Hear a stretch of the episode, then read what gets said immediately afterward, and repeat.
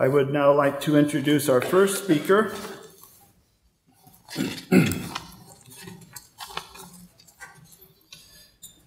Brother Jeffrey M. Bradshaw has a PhD in cognitive science from the University of Washington. He is a senior research scientist at the Florida Institute for Human and Machine Cognition, IHMC, for those who wanted to know.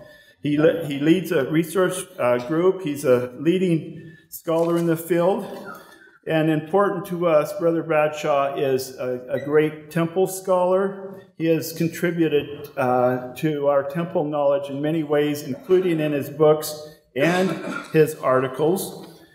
He's going to speak today on what did Joseph Smith know about temple ordinances by 1836, Brother Bradshaw.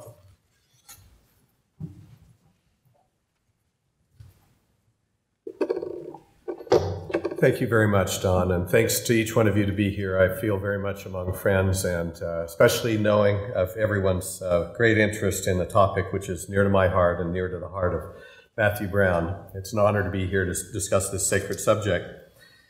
Matthew B. Brown, whose memory we honor at this conference, was one who accepted the teaching of Joseph Smith that the LDS temple ordinances are of ancient origin in his final years, Matt focused much of his attention on outlining the events that prepared the way for the restoration of authentic temple ordinances. Joseph Smith's early revelations and teachings demonstrate a detailed understanding of concepts relating to LDS temple worship. Many of these concepts were revealed more than a decade before the prophet began to teach them in ritual plainness to the saints in Nauvoo.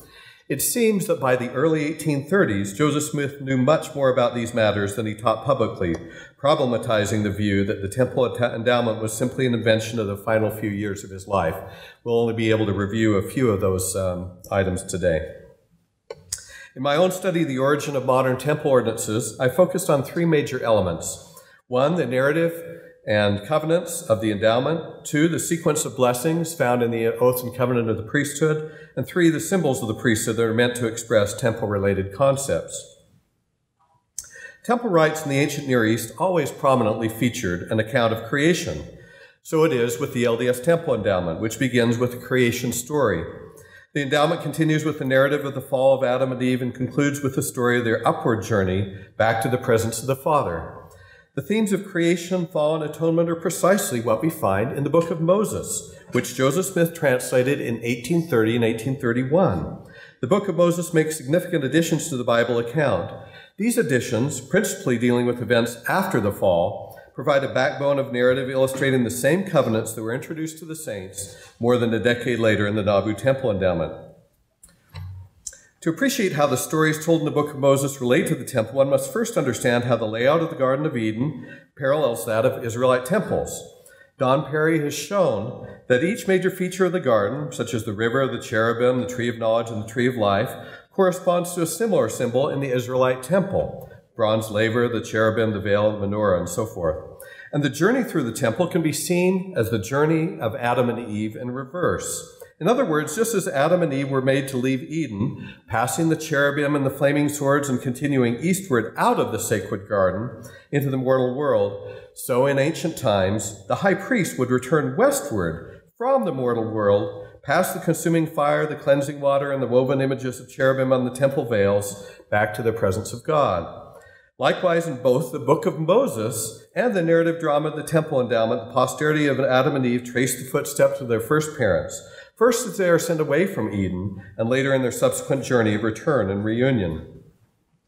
As he translated the Bible in 1830 to 1833, Joseph Smith would have encountered descriptions of temple clothing.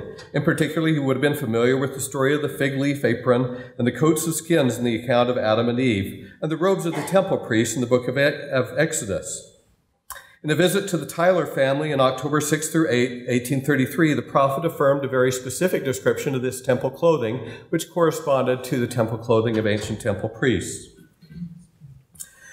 The temple journey, whoa, I'm missing a slide here.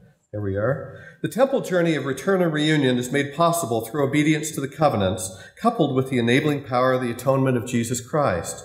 In 1977, Elder Ezra Taft Benson, then a member of the Quorum of the Twelve Apostles, outlined these covenants to a general audience at the BYU devotional as including, quote, the law of obedience and sacrifice, the law of the gospel, the law of chastity, and the law of consecration. Elsewhere, I've conjectured that an ancient analog to the Book of Moses may have been used as a temple text in former times.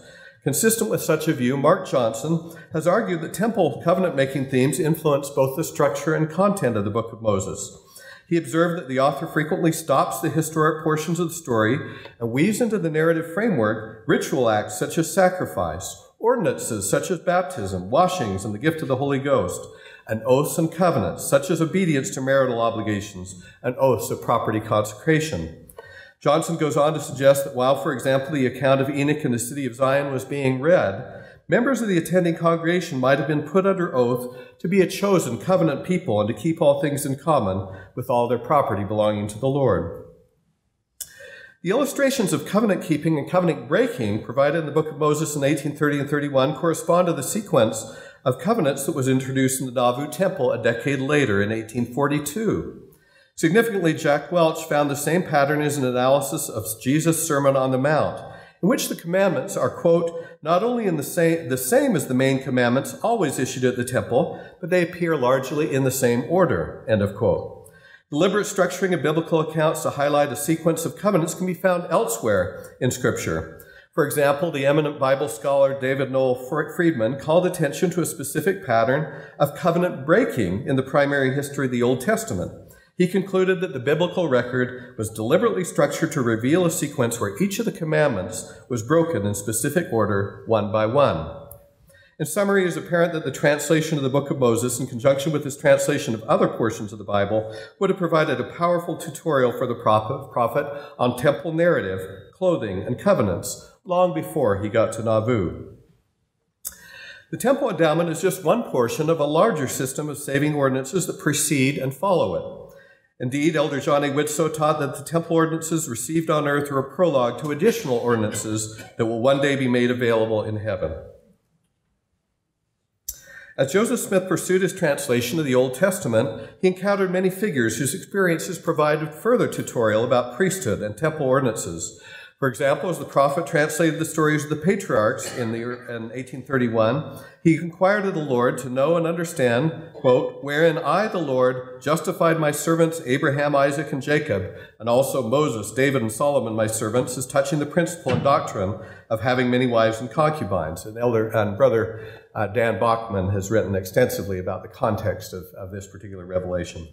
The result of this inquiry was section 132 of the Doctrine and Covenants. This revelation lays a doctrinal foundation for celestial marriage, whereby worthy men and women who have previously been endowed may be sealed to their spouses for eternity.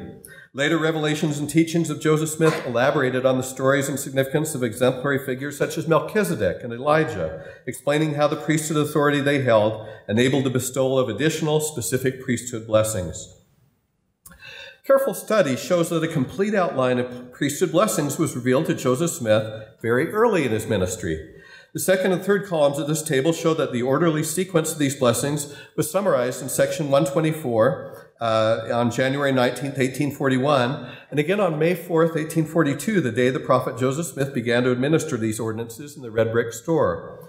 Significantly, however, the most complete list, shown in the leftmost column, was given by Revelation in 1832, a decade before the prophet began to administer the temple ordinances to the saints in Nauvoo.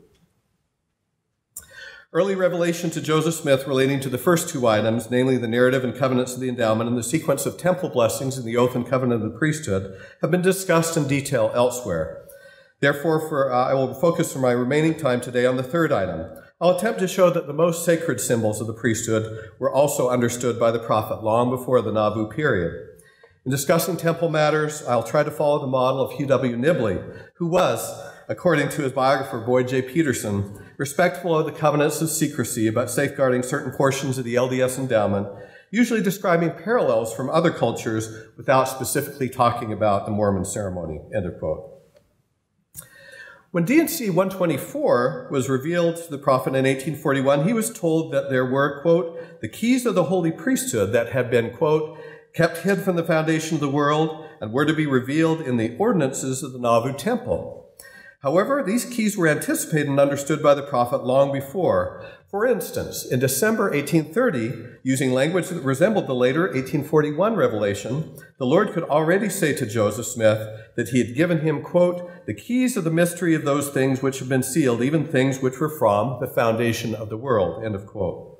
Likewise, D&C 132, received in 1831, teaches that to enter into exaltation and glory within the heavenly temple, the candidate for eternal life must be able to, quote, pass by the angels and the gods, end of quote. Elaborating the details of this requirement, Brigham Young taught that in order to do so, the saints must be able to, quote, give them the key words, the signs, and the tokens pertaining to the holy priesthood, end of quote.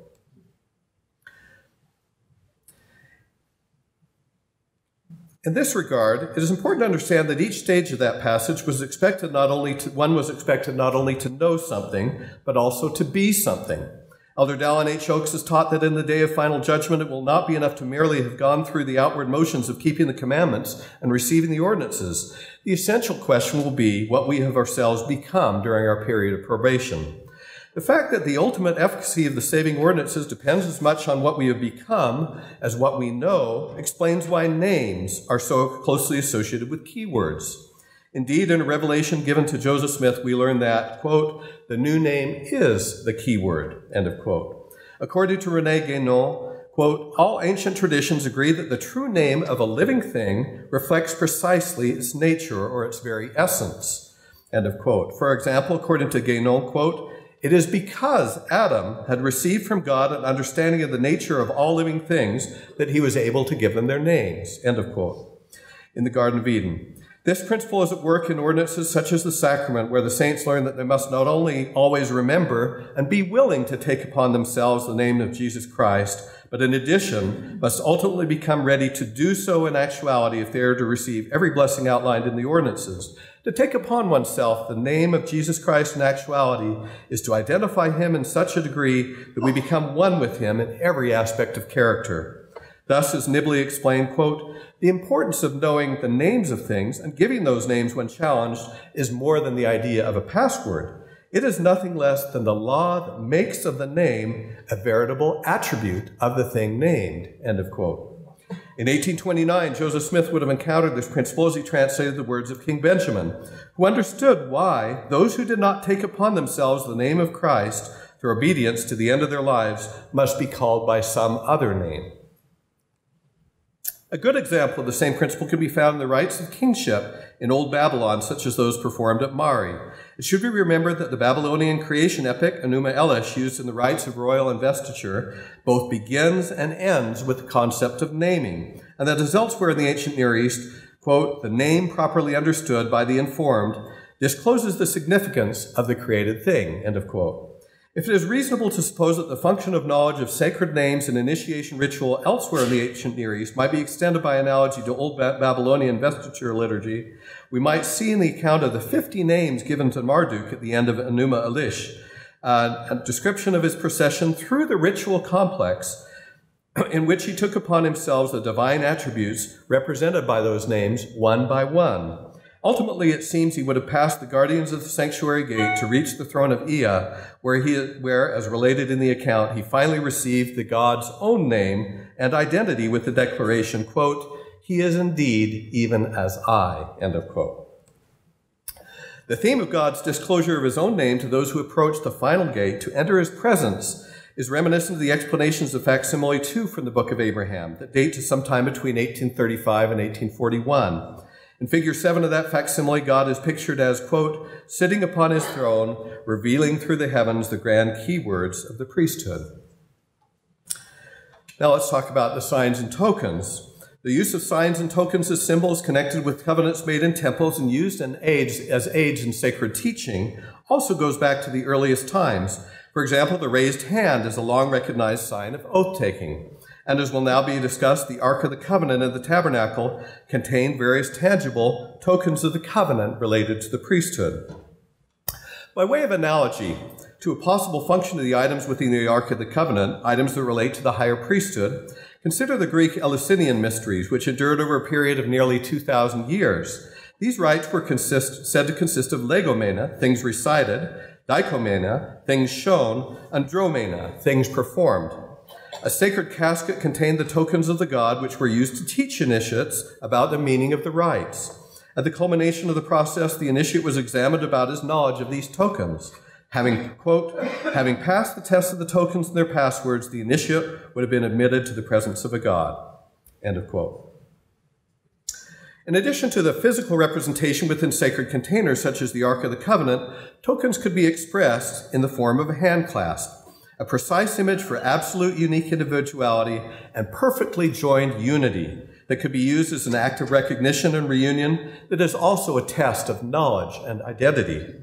A study by Stephen Ricks has shown that clasped hands have been a popular study of, symbol of the marriage relationship since ancient times, as exemplified in this image and inscription for Jean-Baptiste Robaille, age 70, and his wife Rose Duclochet, age 72, who passed away on the same day in 1832. This was also a symbol used by the prophet Joseph Smith by at least 1835. For example, Matt Brown observed that on November 24, 1835, Joseph Smith, quote, performed a marriage ceremony by the authority of the everlasting priesthood. He requested that the bride and groom join hands, and then they entered into a covenant while the prophet pronounced the blessings that the Lord conferred upon Adam and Eve. End of quote. Although many of the images of marriage partners show a simple hand clasp, a, a, significant number from ancient times pointedly feature a somewhat different gesture where the hand of the man is placed over the wrist of the woman. For example, Nicoletta Isar has analyzed a similar series of images from Greek Attic painted pottery that show a certain ritual gesture of the bridegroom god holding the wrist of his bride that she takes as representing the bond created by the nuptial ritual. Importantly, Isar sees the ancient ritual nuptial gestures as strikingly similar to the gesture of Christ that raises Adam from the dominion of death in the Anastasis depiction of the moment of resurrection, which he rightly denominates the princeps theme of Byzantine iconography. Isar brilliantly concludes that the gesture of the hand of Christ grasping the wrist of Adam, an anchor sure and steadfast that binds them together in unbreakable fashion, represents not only, quote, the meeting ground of both life and death, end of quote, but also serves as, quote, a visual metaphor of the nuptial bond, an equally indissoluble union, the conjugal harness by which both parts are yoked together. This metaphor is visually highlighted by the stigma on the hand of the Savior that is carefully positioned at the exact center of the image to overlay precisely both the cross of Christ and the wrist of Adam. This imagery will be meaningful to Latter day Saints, who, like Adam and Eve, become partakers of the divine nature, and by virtue of this fact, participate in Christ's sufferings as well as his glory. Nowhere is this fact more apparent than in the temple, where, as Truman G. Madsen pointed out, quote, a full scale covenant relationship, the atonement of Christ, may be written, as it were, in our very flesh, end of quote. One is obliged, writes Eugene Seaich, to become not only, quote, one flesh with Christ, but also one life, one sacrifice, thus participating actively in the eternal act of love which began in the heavens, end of quote. Islamic tradition associates the marriage of Adam and Eve with acts of recognition and naming. Adam, before the fall and having been and before having been and before the fall and after having been given instruction by God, was directed to recite a series of secret names to the angels in order to convince them that he was worthy of the elevated state, status of priest and king that had been conferred upon him. This test of Adam's knowledge of certain names culminates in an examination to determine whether Adam could identify Eve and recite her name. Notice the words Al-Tha'labi uses to describe the incident. Quote, when Adam awoke from his sleep, he saw Eve sitting at his head. The angel said to Adam, testing his knowledge, What is this, Adam? He answered, A woman. They asked, And what is her name? He replied, Eve.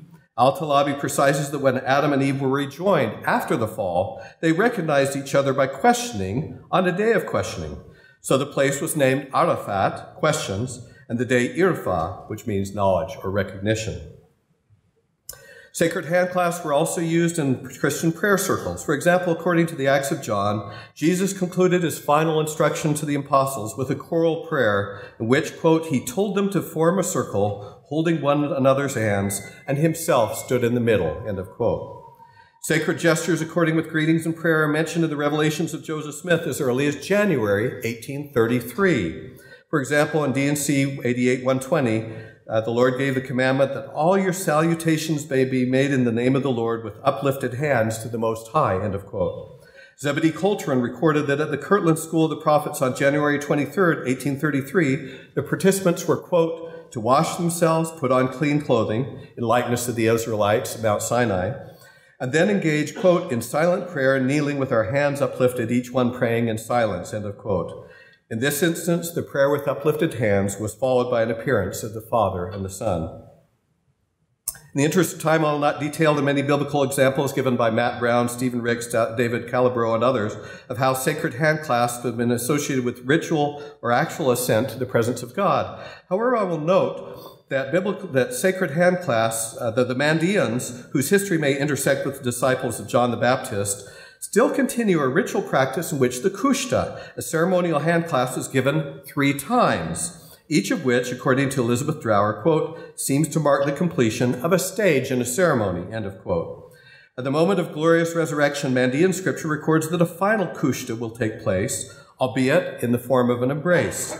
What the Ginza calls the quote, the key of the kushta of both arms, end of quote. In this respect, the two-armed embrace of Mandean ritual can be seen as, as an intensification and a fulfillment of the hand clasp gesture. Uh, it is an intensification of the hand clasp because it substitutes the symbol of an unbreakable bond between two individuals for an even more powerful symbol that signifies absolute unity and oneness in all things. It is a fulfillment of the hand clasp in the same sense that the fully rendered circle and square represents the fully completed work, uh, full completion of the work that the tools of the compass and the square were designed to perform. Here, then, is what the Ginza says about the culminating moment where the Mandean exits the mortal world and enters the world of glory. Quote, Seth, the son of Adam, was brought to the watch house where Silmais, the treasurer, holds the nails of glory in his hand and carries the key of the kushta of both arms. They opened the gate of the treasury house before him, lifted the great veil of safety before him, introduced him, and showed him that vine, meaning the tree of life, its inner glory. Seth, the son of Adam, spoke, On this same way, the path and ascent which I have climbed, truthful, believing, faithful, and perfect men should also ascend and come when they leave their bodies at death.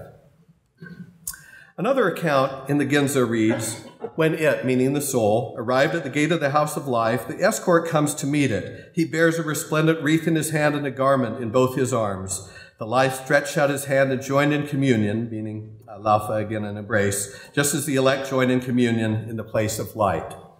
In what Willard Richards called the sweetest sermon from Joseph he ever heard in his life, the prophet described a vision of the resurrection that, like the Mandean ritual, also included an embrace. Quote, So plain was the vision, speaking spoke Joseph Smith, I actually saw men before they had descended from the tomb as though they were getting up slowly. They took each other by the hand, and it was my father, my son, my mother, my daughter, my brother and sister. When the voice calls for the dead to arise, suppose I am laid by the side of my father, what would be the first joy of my heart? Where is my father, my mother, my sister? They are by my side. I embrace them, and they me. End of quote. Students of the Bible, of course, remember the symbolism of the embrace in the story of Jacob. Students speaking of Jacob's dream of the heavenly ladder in Genesis 28, Elder Marion G. Romney said, Jacob realized that the covenants he made with the Lord were rungs on the ladder that he himself would have to climb in order to obtain the promised blessings, blessings that would entitle him to enter heaven and associate with the Lord. End of quote. Thus, the prophet Joseph Smith correlated the three principal rungs of Jacob's ladder with the quote, telestial, terrestrial, and celestial glories or kingdoms. Later, Jacob wrestled or embraced, as it may also be understood, an angel who, after a series of questions and answers in a place that Jacob named Peniel, Hebrew face of God, gave him a new name. Matthew Brown, by the way, gave me a copy of this picture. The symbolism of the embrace is also apparent in the similar stories of Elijah and Elisha, each raising a dead child back to life. The more detailed account of Elisha reads as followed, quote, And he, Elisha, went up and lay upon the child and put his mouth upon his mouth, his eyes upon his eyes, and his hands upon his hands, and he stretched himself upon the child, and the flesh of the child waxed warm. End of quote. The threefold repetition of the act in the story of Elijah clearly points to a ritual context, perhaps corresponding to a similar Mesopotamian procedure where the, uh, the healer superimposes his body over that of the patient, head to head, hand to hand, foot to foot. According to Riesenfeld, whose careful study of the Old Testament instance of raising the dead showed detailed parallels to the later miracles of the Savior, it is perhaps more than chance that miracles of revivification performed according to Jewish belief by Elijah, Elisha, and Ezekiel, each prefigured the coming Messiah in some way, have reached their fulfillment in the messianic activity of Jesus Christ. End of quote. According to Sparks and Gillquist, the action of Elijah in reviving a dead child can also be seen as pointing forward to the death, burial, and resurrection of Christ. Matt Brown brought attention to medieval paintings such as this one by Lorenzetti that echo the actions of Elijah and Elisha, showing specific points of contact with the Savior at his death face, hand, knee, and foot, with an embrace across the chest.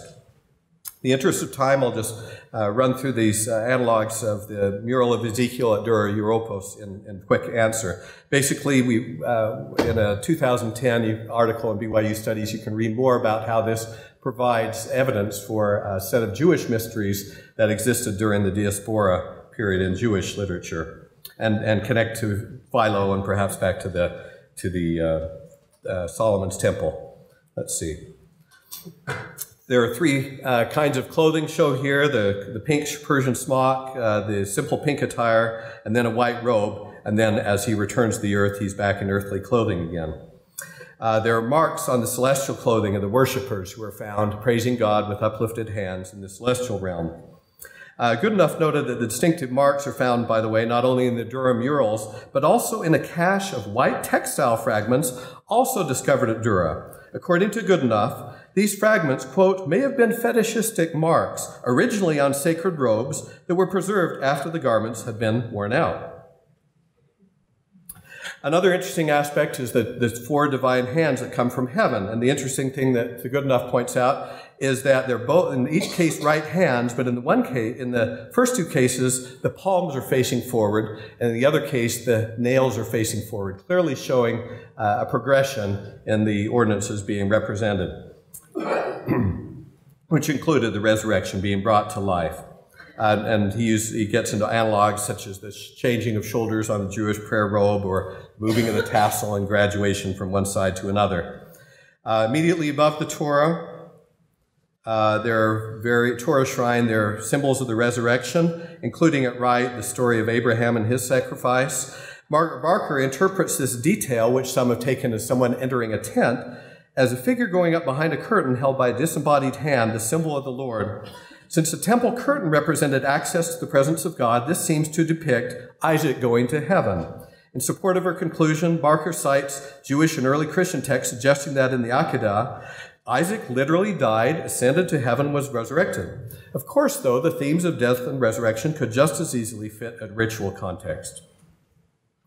Skipping ahead, of course, the keyword signs and tokens would be of no importance unless deception were a real possibility. Thus, in addition to their ancient use as part of the most sacred forms of prayer, as part of ritual and actual heavenly ascent, a knowledge of these things was important in detecting evil spirits. Extra canonical accounts of Adam and Eve's experiences after they leave the Garden of Eden are replete with stories concerning the unsuccessful attempts of Satan to deceive Adam and Eve. For example, Stephen Robinson notes in one account the significant warning given that Adam gave to Eve, quote, Take great care of thyself, except thou seest me and all thy tokens, my tokens, depart not out of the water, nor trust in the words which are said to thee, lest thou fall again into the snare. Thus properly equipped, Eve does not succumb to Satan the second time. When did Joseph Smith learn about the keys by which he could detect true messengers from false ones? Arguably on May 15, 1829, when John the Baptist restored the keys of the ministering of angels to him and Oliver Cowdery. During this experience on the banks of the Susquehanna, it seems that Satan appeared to deceive the prophet and thwart the restoration of priesthood authority. As the prophet later recorded, Michael or Adam came to his aid, detecting the devil when he appeared as an angel of light. Thus, according to Joseph Fielding McConkie and Craig Ostler, the right to receive the ministrations of angels and the ability to discern true messengers from God from counterfeits came before the church was organized. Final conclusion then. What did Joseph Smith know about the LDS temple ordinances by 1836? Plenty, it seems. If it weren't for the additional significant effect, event of April 3rd, 1836, when Moses, Elias, and Elijah appeared to the prophet in the Kirtland Temple to restore priesthood keys, we could have almost given a terminus post quem for the, Joseph Smith's knowledge of the topics we've outlined at a point three years earlier, 1833. And although our selective survey here may have been exhausting, it has not been exhaustive. Given Joseph Smith's disinclination to share these uh, details at the most sacred events and doctrines publicly, it's certainly possible he received specific knowledge about temple matters we've discussed much earlier than evidence per, per currently permits us to demonstrate. It is obvious from careful study that Joseph Smith was acquainted with major elements of LDS temple ordinances very early in his ministry. It is my personal witness that the LDS temple ordinances are, as Elder John A. Widtsoe affirm, quote, earthly symbols of realities that prevail throughout the, the universe, end of quote. They point to heavenly meanings beyond themselves, meanings that can be revealed through our minding true things by what their mockeries be. The ordinances perform an essential earthly function, helping make us ready someday to behold the face of God as did, as did Moses. Indeed, those who participate in the ordinances of the temple are shown in ritual what Moses and others throughout ancient and modern history have experienced in reality. Thank you.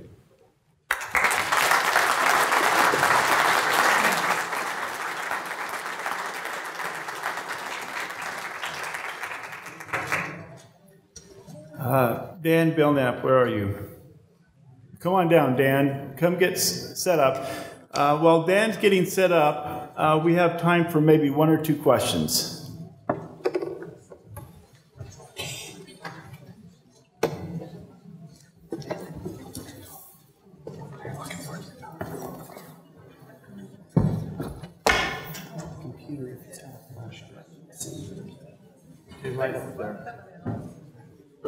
Yes.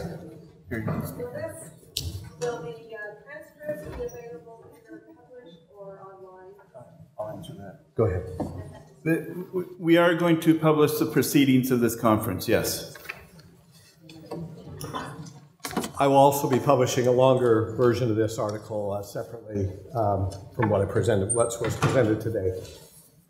Where will we find that? My, temp, my site is at templethemes.net. Give me another couple months.